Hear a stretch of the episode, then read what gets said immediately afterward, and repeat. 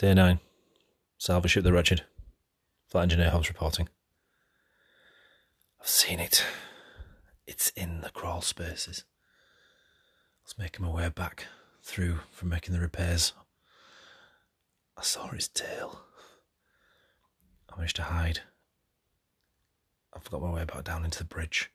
I've sealed off the doors. i try and remain here. I can hear it moving around.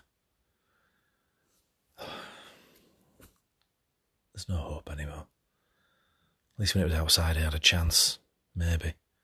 But now it's on the ship, inside the ship. The scanner's picked up something outside as well. Another ship. I don't think it's human. This is the end. Flight Engineer Hobbs, signing off.